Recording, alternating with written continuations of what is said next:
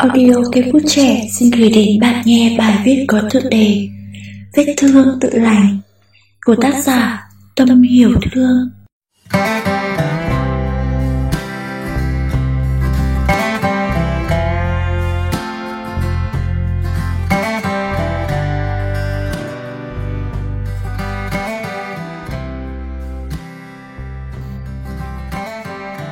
Nước mắt dạy bạn yêu mọi người dạy bạn thấu hiểu, Sai lầm dạy bạn khiêm nhường và bao dung. Chung quy mọi thứ đều là nước thang cuộc đời. Để trưởng thành, bạn cần phải bước qua. Có thể chậm nhưng phải thật vững vàng. Là như thế. Khi bị tổn thương đừng vùng vẫy, Vết thương chỉ có thể được chữa lành trong sự im lặng. Càng lớn, bạn càng hiểu thế giới xung quanh tồn tại quá nhiều chuyện mà chỉ có thể làm quen cách chấp nhận, làm cách nào cũng không thể thay đổi. Nhất là nếu đó là suy nghĩ của người khác hay tình huống đã xảy ra.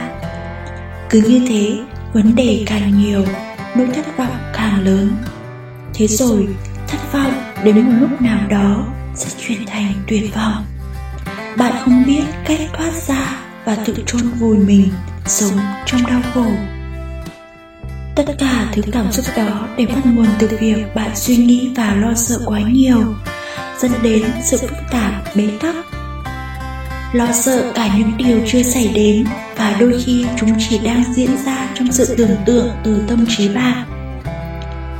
Chỉ khi bạn đủ sự can đảm, tách biệt bản thân ra khỏi những trở ngại, nhìn nhận vấn đề chỉ là vấn đề sau đó chọn đối mặt thay vì trốn tránh, than vãn.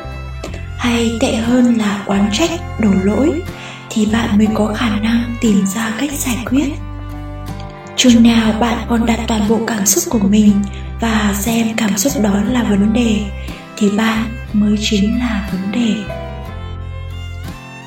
Sống ở đời không phải mong cầu bản thân gặp toàn may mắn mà không có vấn đề. Vấn đề nhỏ hay lớn là do cách nhìn nhận của chính bạn không ai có quyền ngăn cản bạn biểu lộ vui buồn. Cũng không ai có khả năng kiểm soát suy nghĩ của bạn.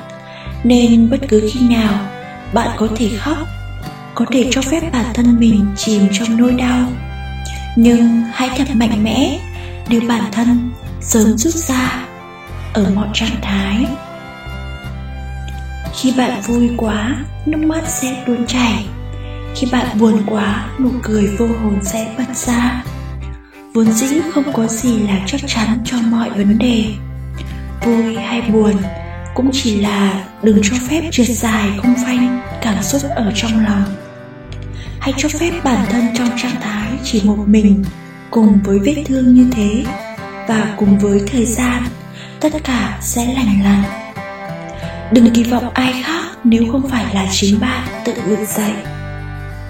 Hãy nhớ, ngay cả khi bạn chỉ có một đôi giày để mang, cũng hãy mỉm cười, biết ơn, vì ít nhất bạn cũng đã có một đôi giày.